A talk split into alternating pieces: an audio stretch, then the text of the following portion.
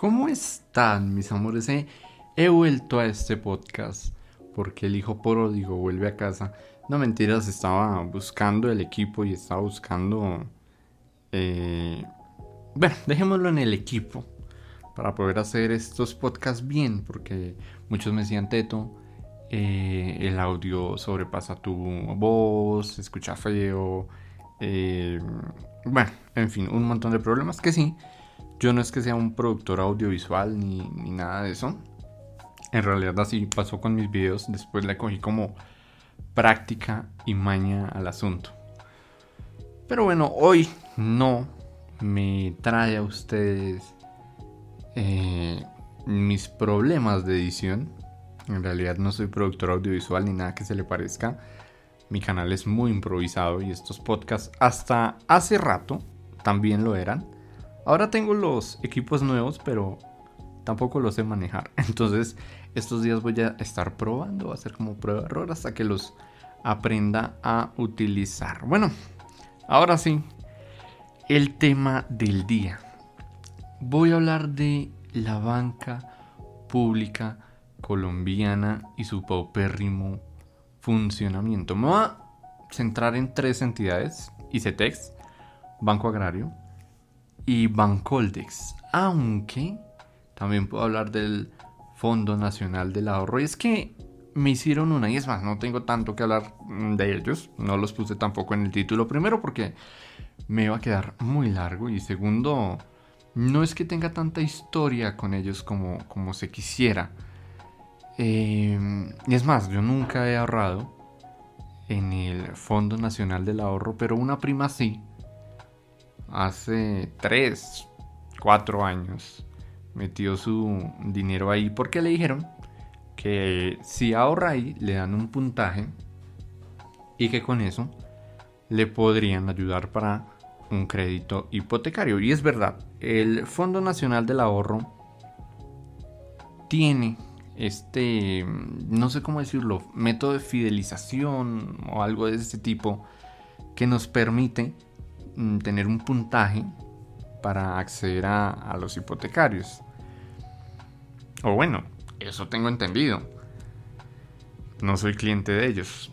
El problema es que ya no tenía mucho dinero, en realidad, y muchos de ustedes desde hace dos, tres meses empezaron a notar que me puse brackets.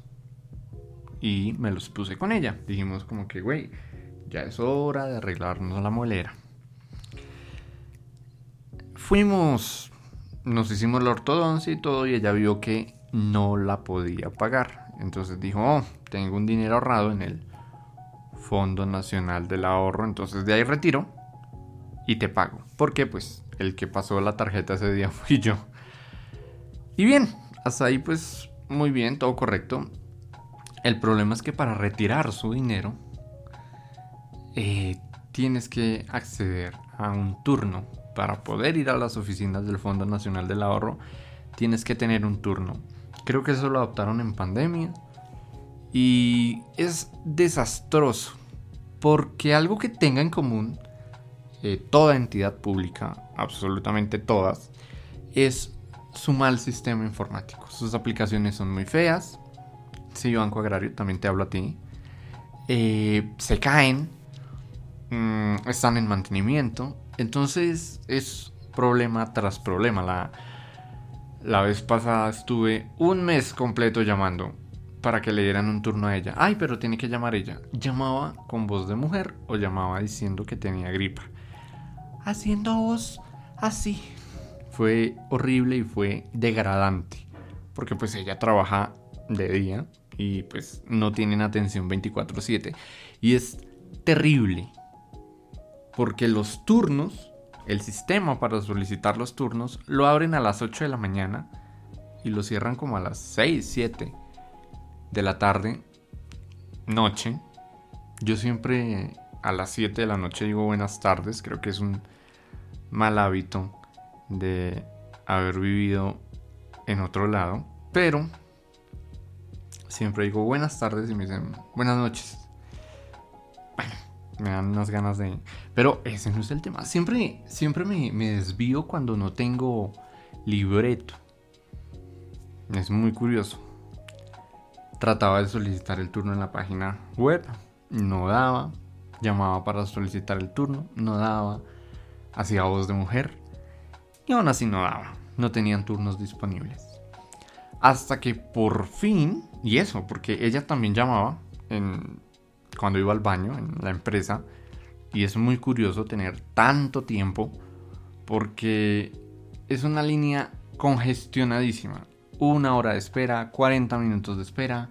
Su opinión es muy importante para nosotros, bla, bla, bla, bla, bla. Su llamada es muy importante para nosotros. ¿Qué es en la línea? Bla, bla, bla, bla, bla. Y dele, y dele, y dele. Un auténtico martirio. No me imagino cómo será la línea del Banco Agrario. Si están viendo esto en YouTube, déjenme el comentario. Bueno, si lo están oyendo en YouTube, déjenme el comentario. Si lo están escuchando, tengo un grupo de Telegram. Allá me pueden mandar el mensaje con el Banco Agrario. Pero creo que sus líneas de atención y su página web deben ser paupérrimamente inestables y deben estar todo el tiempo llenas y colapsadas. Ella llamó un día, se dio el milagrito, nos dieron el turno. Imagínate, ya tenemos mm, de 5 a 4 meses con brackets. Bueno, de 4 a 5. Y pues me tenía que devolver el dinero, no crean. Bueno, las primera, la primera cuota, porque yo siempre compro una cuota, ustedes saben, la pagué yo, o sea, pagué la totalidad, pero pues el descuadre sí fue muy grande. Algo curioso de todo esto es que le pidieron ir a la oficina Ángel, la que queda muy cerca de la avenida Lima, muy cerca de el B de Bacatá. Tenía el turno de las 2 de la tarde y las pusieron a hacer una fila a todos.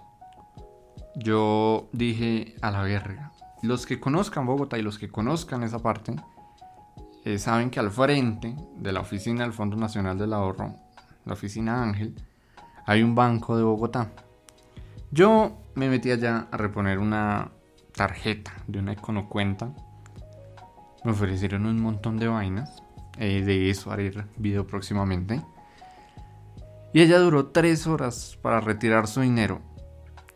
Le dijeron que no se lo podían dar al instante, pero que podía ir a un banco de Bogotá, uy, qué curioso, a retirar su dinero eh, por ventanilla.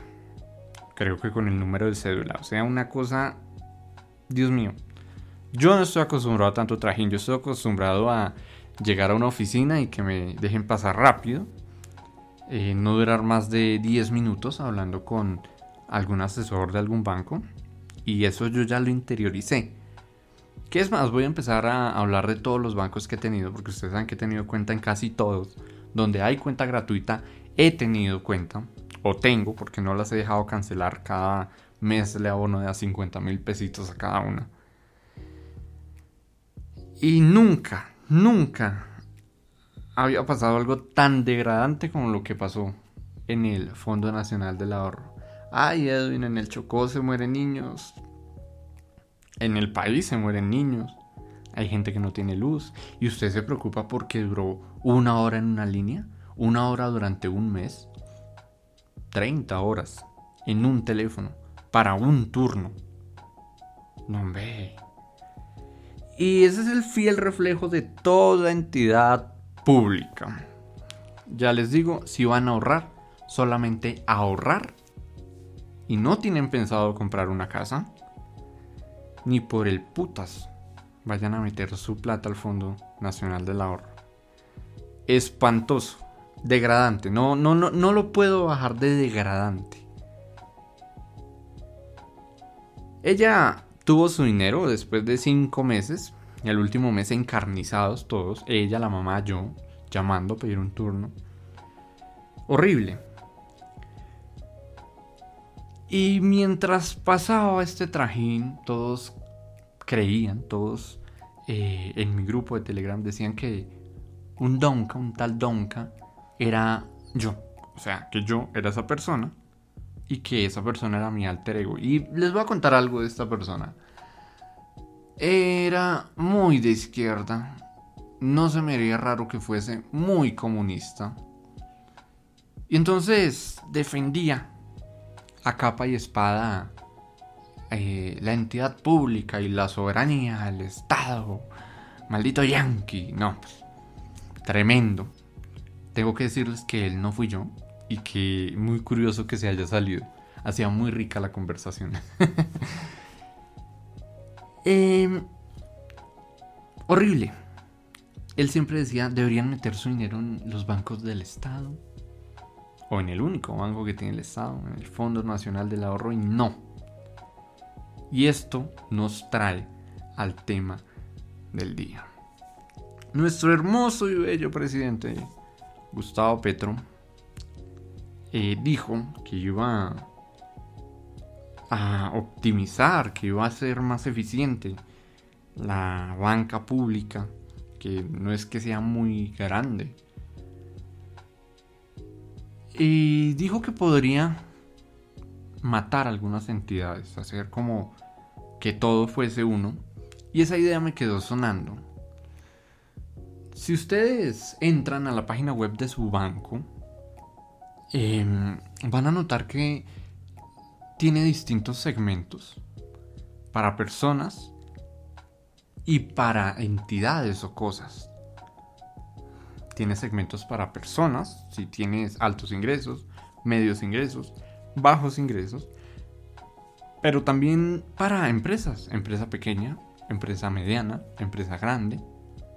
Algunos bancos se especializan en trabajar con el Estado y es muy curioso, yo siempre he dicho o he pensado que las nóminas del Estado se deberían pagar en un banco público porque no hay necesidad de pagarle a, no sé, BBVA por ejemplo, para la nómina de nuestros soldados y nuestros policías, ah caray, y algunos hijueputas que trabajan en las alcaldías, en las gobernaciones. Mi desprecio hacia lo público, incluido a los servidores públicos, es grande.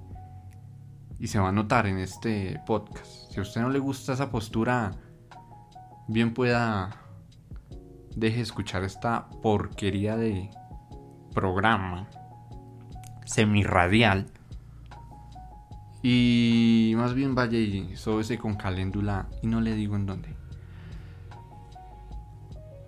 Pero sí, el Estado debería pagar la nómina en el banco pues, público, en el banco agrario. No entiendo por qué tenemos el Fondo Nacional del Ahorro aparte, sabiendo que los bancos tienen su apartado hipotecario. No sé por qué tienen a Bancoldex, que es el banco del emprendimiento, entre muchas comillas, para las empresas, los emprendedores, y porque tienen el Banco Agrario en su mayoría, y quiero creer yo, porque no lo creo, y les voy a decir ahorita por qué, para el campesinado. El ICETEX para los estudiantes, cuando hay bancos que todos estos servicios los tienen en una sola. Eso es más burocracia, esos son más sindicatos, y eso es más del mal funcionamiento estatal. Es que no es más. El Estado no funciona bien, el Estado nunca ha funcionado bien y nunca funcionará bien porque la burocracia es inherente al Estado, es inherente a lo público. Esa es una de las razones por las cuales a mí me aterra que las EPS desaparezcan. Pero ese es otro tema de otro podcast. Y algún día lo haré desde el punto de vista de economista. Acá yo estoy hablando como una persona muy resentida. Pero tengo mis razones. Menos entidades serían a menos procesos. Solo tendríamos una entidad segmentando. Empresas, estudiantes, campesinos, personas hipotecario, podríamos hacerlo hasta vehicular. Pero no. Acá tenemos muchas entidades, varias entidades, con todos los males juntos. Ya los nombré, burocracia y sindicatos. Pero sería muy interesante que el Fondo Nacional del Ahorro desapareciera y fuese integrado como una ala para hipotecario del fondo del Banco Agrario, perdón. Y que el ICETEX desaparezca y sea integrado como una ala para créditos educativos del Banco Agrario. Es más, el Banco Agrario se podría llamar el Banco Nacional. Y tener un portafolio amplio, extenso. He mirado las tarifas del Banco Agrario y tener una cuenta, bueno, puedes tener varias. Con talonario, con tarjeta, pero en ninguna de esas cuentas hay una cuenta cero. No hay una cuenta costo cero. Empecemos por acá, empecemos a desglosar. Hay cuentas que no cuestan, pero deben estar eh, sometidas a un régimen especial. ¿Sí? Pero no tenemos una para la gente del común. Si queremos que más gente utilice el Banco Nacional, más ahorren en el Banco Nacional, en el banco público, en el banco de todos, lo que tenemos que hacer es hacerlo para todos. Claro, se llama el Banco Agrario, es eh, para el campesinado, porque Bancolombia no le presta a campesinos. Bueno, no hasta hace 5 o 6 años y siempre ha sido un mito porque siempre le ha prestado a los que tienen y pueden demostrar que van a pagar. Y absolutamente todos los bancos le pueden prestar a un campesino. Entonces, ¿qué tiene de, atractivo el banco agrario? No es que le puede prestar a los campesinos más eh, pobres, desfavorecidos, claro que sí. De eso no hay duda. Pero ¿por qué lo hacen a tasa variable? Yo, de todos los campesinos con los que he hablado y de todos los emprendedores que han osado pedirle plata a esos putas, que han sido varias personas, más de 10, porque llevo dos años haciendo videos financieros en YouTube, revisando tarjetas, revisando cuentas. Y toda esta gente me ha dicho, Edwin, el crédito me lo dieron a tasa variable. ¿Ustedes saben qué es una tasa variable? Una tasa que mes a mes irá cambiando conforme las tasas de interés que ponga el Banco de la República y los topes que puedan poner a la tasa de usura. Hace dos años, o hace uno, la tasa de interés la tasa de usura estaba en el 20 y por ciento. Ahora vamos al 43, 44. Pensábamos que iba a llegar al 50. Y si hubiera llegado al 50, ¿qué? Con esta gente que tiene un crédito a tasa variable para su cafetal. ¿Qué? De pagar hace un tiempo una tasa del 25 efectivo anual, ahora están pagando una tasa del 43%. Se les duplicó. Se les duplicaron los intereses en abrir y cerrar de Yo no entiendo cómo el Banco Agrario puede hacerle eso al campesinado. No entiendo. Me parece tétrico, de miedo. No, entiendo cuál es la finalidad entonces. Yo prefiero tener un crédito a tasa fija del 30% a tener uno variable del 20%. No sé qué pasará mañana. ¿Qué tal llegue la tasa de usura al 100? Si llega al 100 yo no me preocupo, tengo el mío al 30. ¿Y el que lo tenga tasa variable qué? Entonces para el campesino, cuentas de ahorro con cuota de manejo, créditos a tasa variable, pues hombre, como que no me da. ¿Saben? No me da. El ICETEX es terrible. También a variable. Por el IPC más un porcentaje dependiendo del tiempo que usted decidió tener el crédito educativo. Eso no se le hace a los estudiantes. Hay gente que de pagar cuotas de 400 mil pesos resultó pagando cuotas de 800 mil pesos. Muchachos que recién se graduaron y que conseguir un hijo de puta trabajo en este país, medio pagado, pues hombre, no se les ha dado. ¿Mm? ¿A dónde vamos? Yo no voy a hablar tanto de Bancolex porque no lo averigüé tanto, pero no se me hace raro que tenga las mismas mañas. No se me hace raro que tenga los mismos problemas de infraestructura y de eh, servicio al cliente. Créanme que no. Pero todas estas entidades podrían funcionar muy bien en un solo banco, el Banco Nacional. Hablemos de las tarjetas de crédito del Banco Agrario. Mayores de 25 años, la tarjeta de crédito más alta que ellos ofrecen. Una porquería de tarjeta. Beneficios no muchos. Categoría en el aire. Es morada su tarjeta, pueden ir a buscarla en la página web del Banco Agrario. Una porquería. Y para mayores de 25 años, no seamos maricas. Tengo 21 años. Black en la vivienda. American Express Platinum en Bancolombia.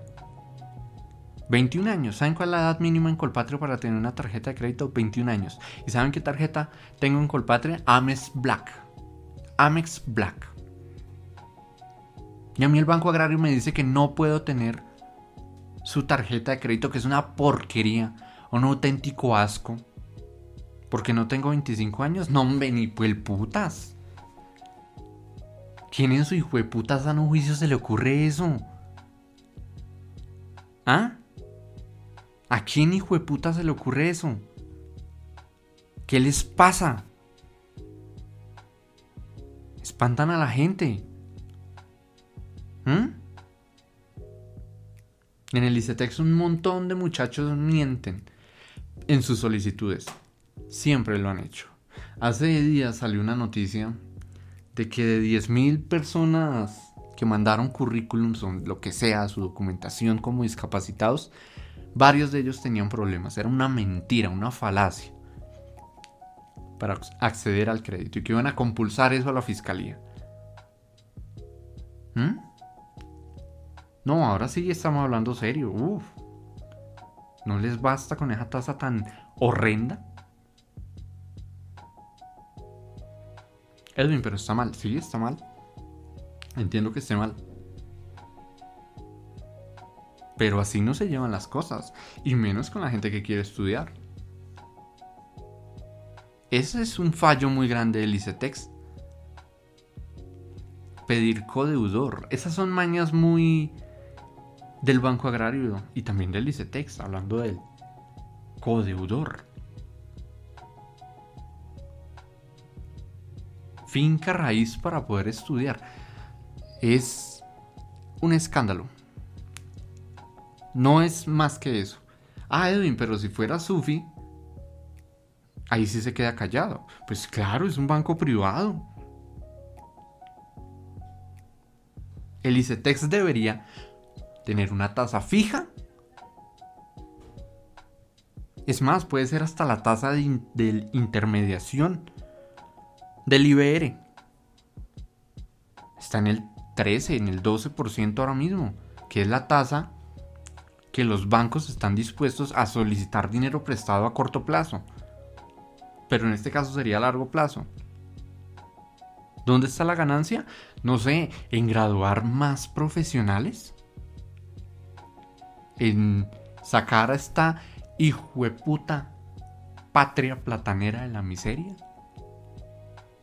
¿No es que acaso la educación es eh, más em, importante, más eh, fuerte que, no sé, empuñar un arma o... ¿Mm? Y es curioso porque mucha gente muy bien estudiada es muy buena ladrona.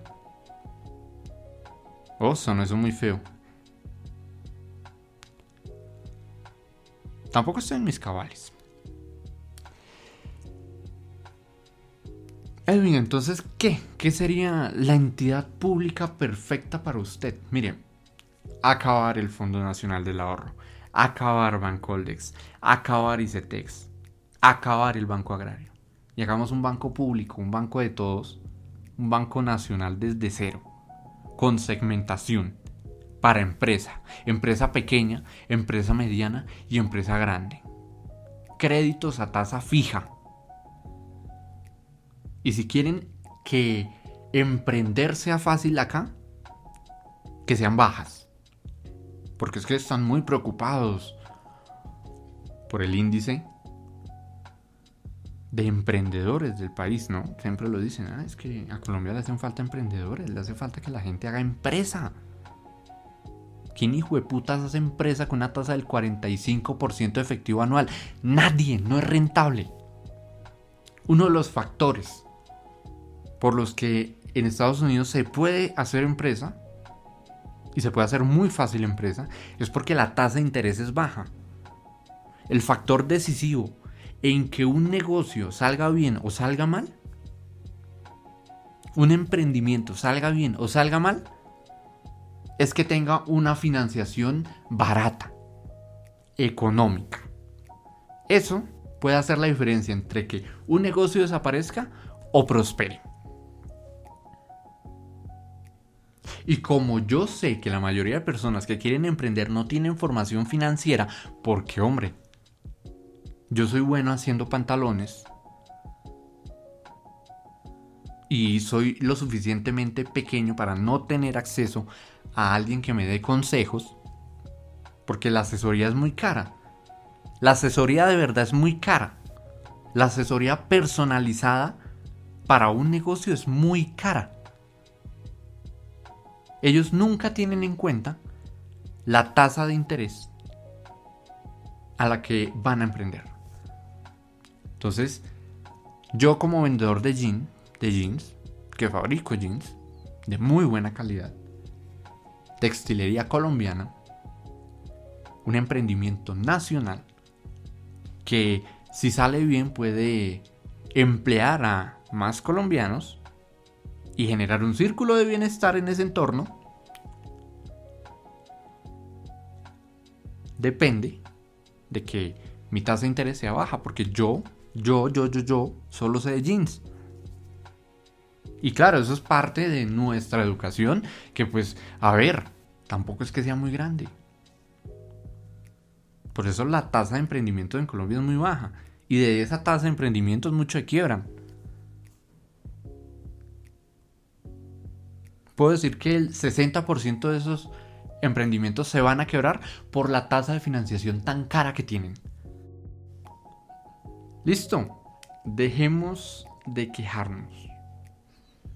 Dejemos de hablar mal. Muchos me dirán, Edwin, yo conseguí mi casa con el Fondo Nacional del Ahorro, no tuve ningún problema. Y sí, o sea, lo entiendo. Si esas entidades siguen ahí es por algo. Pero yo propongo unificarlas, unificarla en una sola. En una sola entidad que tenga menos burocracia y que sea más parecida a la banca privada. Que, a ver, es mucho mejor. Sí o sí es mucho mejor.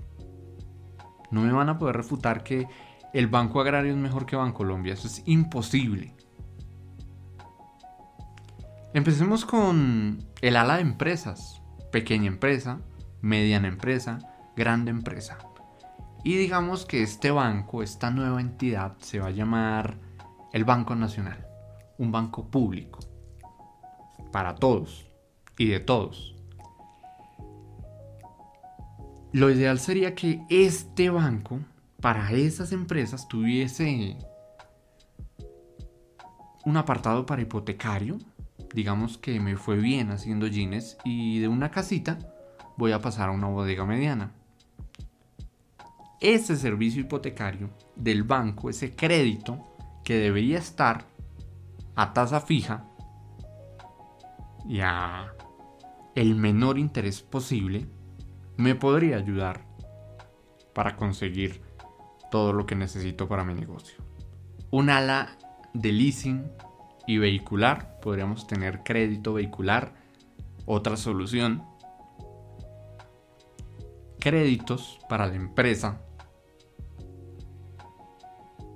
a tasa baja para que se pueda emprender y tarjetas de crédito empresariales.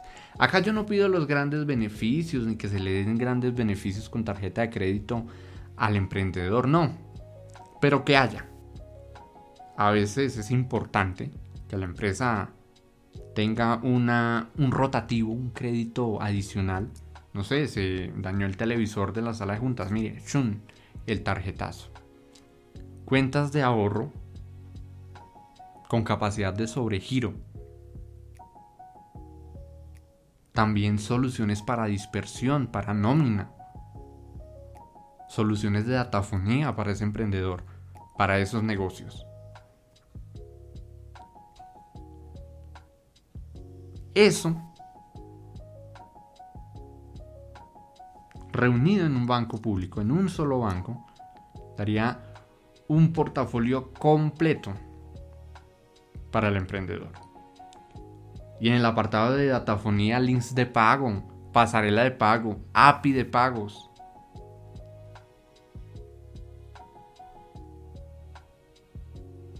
La capacidad de pagarle a sus empleados mediante dispersión, administrar su dinero, administrar sus fondos,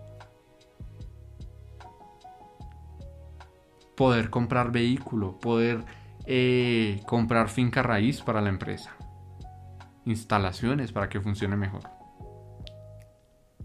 Y matamos a Bancoldex y hacemos algo muchísimo más completo.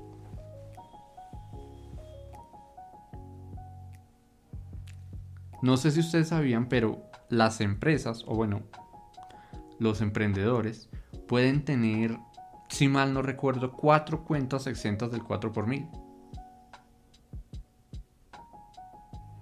Eso le daría un plus a todos los beneficios del portafolio que este Banco Nacional tendría. Listo, pasemos al hábito de personas personas las podemos segmentar. Estudiantes, pum, matamos ese. Asalariados, independientes. Y tenemos soluciones para cada uno de ellos. Cuentas de ahorro cero, sin costo. Cuentas de bajo monto, como Neki de Bancolombia Davi Plata de Da Vivienda, Finzi de Cop Central. Esas cuentas de bajo monto harían que muchas más personas se bancaricen. Y ahora sí podríamos hablar del Banco Nacional. Cuentas de ahorro tradicionales para recibir dinero al exterior, remesas. Muchos colombianos están yendo al exterior poco a poco estamos sabiendo de gente que se va a trabajar a otro lugar del mundo. Western Union cobra un chingo. Y que ese negocio también lo tenga el Banco Nacional. Sería excelente. Su hijo se fue para Estados Unidos, abre una cuenta de bajo monto, abre una cuenta de ahorros en el Banco Nacional y la plata de su hijo va a llegar ahí. Mediante RIA, mediante SWIFT, PayPal. ¡Pum! Llegamos a más personas. A los universitarios. Un crédito educativo decente. No del IPC más un porcentaje. No. Dígales, mire. Usted es estrato tal. Usted está en tal situación de riesgo. Tiene la tasa del IBR. Del 12, del 13, del 14%. Usted es un estrato más alto. Al 20 al 18 para estudiar. Hay gente que tiene dinero, pero que no tiene la liquidez en el instante, en el momento, para darle educación a sus hijos. ¿Y qué hace? Recurre al ICETEX. Hay mucha gente que tiene mucha plata y tienen ICETEX. Pues no, conquístelos. ¿Tiene plata? Una tasa más alta. ¿No tiene plata? Pues una tasa más baja. Es mucho mejor saber que sobre una carrera universitaria de 100 millones de pesos voy a pagar efectivo anual el 12, el 13%. Usted ya tiene una tabla interiorizada. No esa mamá y esa mondada del IBR, métanse ese IBR culo arriba. Perdón, el IPC, el IPC, métanse ese IPC culo arriba. ¿Mm? Eso es tener a los muchachos ansiosos. ¿Será que sube? ¿Será que va? ¿Cuánto va a subir? Le temen a un reajuste. No. Tasa fija. Se le hace su simulación y ya sabe cuánto tiene que pagar. Ya lo interioriza. El ICETEX es muy cruel. Su atención al cliente es paupérrima. Paupérrima. Y listo, matamos al ICETEX. ¿Qué otras cosas se le pueden dar al, al muchacho, al joven, al estudiante? Una tarjeta de crédito. Por primera vez. Es muy difícil conseguir en algunos casos, más que todas las personas vulnerables. Es muy difícil que consigan una tarjeta de crédito por primera vez muy difícil. Le podemos dar el impulso, un crédito pequeñito. Algunos bancos los dan para dar vida crediticia, el nanocrédito de David Plata, el salvavidas, el propulsor de Neki, los créditos de Bancolombia a la mano, algunos de Finzi. Todo eso ayudaría al estudiante a tener vida crediticia. Una tarjeta de crédito con el 50% del cupo del CDT que abra. Garantizada. Eso lo tenía la vivienda, no sé por qué lo mató. Era muy bueno. Al asalariado, un paquete completo, tarjetas de crédito, una cuenta de ahorros gratis. Al independiente, darle la posibilidad de acceder al crédito, no al gota a gota. Y todo esto a la, tasa más baja que se pueda.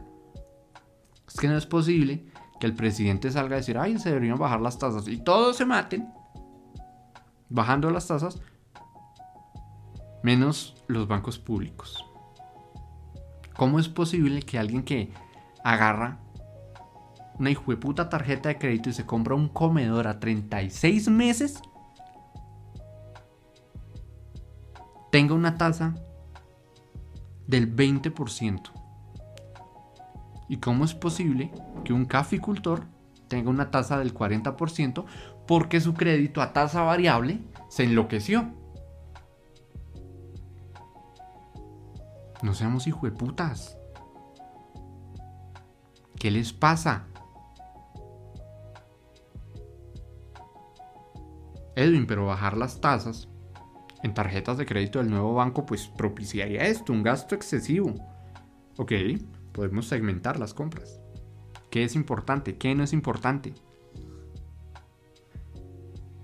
Dejamos lo necesario, lo vital, al 20%, por decirlo de alguna manera.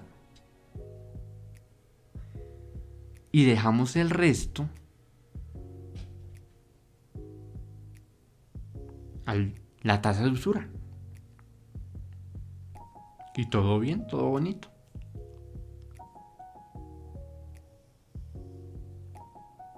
Y listo, matamos a ICETEX y reformamos el Banco Agrario. Y aparte de eso, en el apartado de independientes, podemos meter al campesinado. Créditos fijos a tasa baja y fija, nada de variable. Deberían prohibir eso. Algún día les hablaré de lo que precedió la tasa variable. Bueno, no, antecedió la tasa variable, perdón. Algún día. El IUPAC. Qué desastre. Y si se descuidan, la tasa variable va por esa. Historia de la banca colombiana. Es una cosa impresionante. ¿Mm?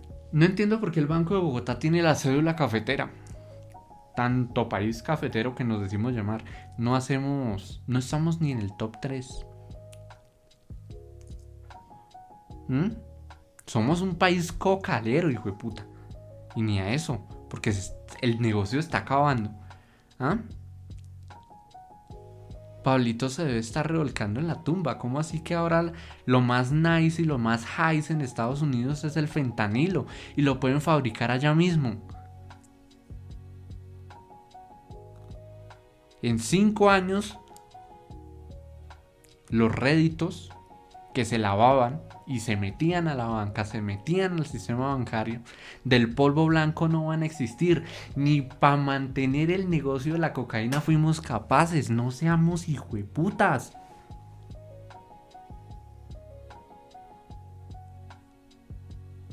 ¿Mm? Pero bueno. La célula cafetera la tiene el Banco de Bogotá, no la tiene el Banco Agrario. Entonces las cooperativas cafeteras solicitan abrir una cuenta en el Banco de Bogotá.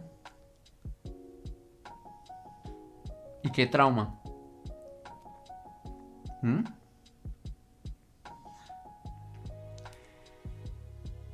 ¿Qué más le podemos ofrecer al campesino? Seguros seguros para sus cosechas. Cuando tienes una tarjeta de crédito tienes que pagar un seguro. Pues ahora seguros para cosechas, para ganado. Dentro del crédito, una póliza lo más económica posible.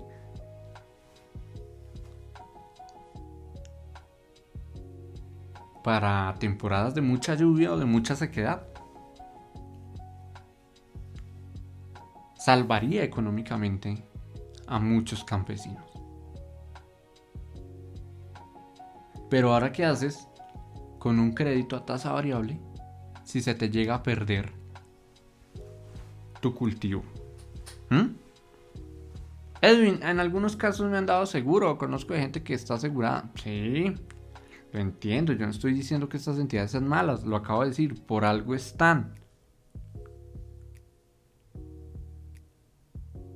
Pero es que lo tenemos que englobar todo en uno. Y aparte a todas estas personas, en banca personas, no en empresa, se les puede asegurar facilidades en hipotecario. Entonces acá ya estamos matando el Fondo Nacional del Ahorro. Con su subsidio. Tiene subsidio de caja de compensación, aplíquelo. Venga con eso y acá vemos cuánto le prestamos. Y si usted ha ahorrado en nuestro banco, tiene tarjetas de crédito y lo ha manejado todo bien, pues ahí tiene sus dichosos puntos o los mismos puntos que manejaba el Fondo Nacional del Ahorro. Y todo lo tenemos en un solo lado. Tenemos nuestro dinero del día a día, nuestros ahorros, nuestros CDTs, nuestras inversiones, nuestro crédito hipotecario, nuestro crédito vehicular en el banco público mejorar esas puta aplicaciones, esa página web, es ser terrible. Terrible. Tener un buen mm, sistema. Un buen prestador de servicios de ese tipo. AWS. Oracle. Alguna vaina.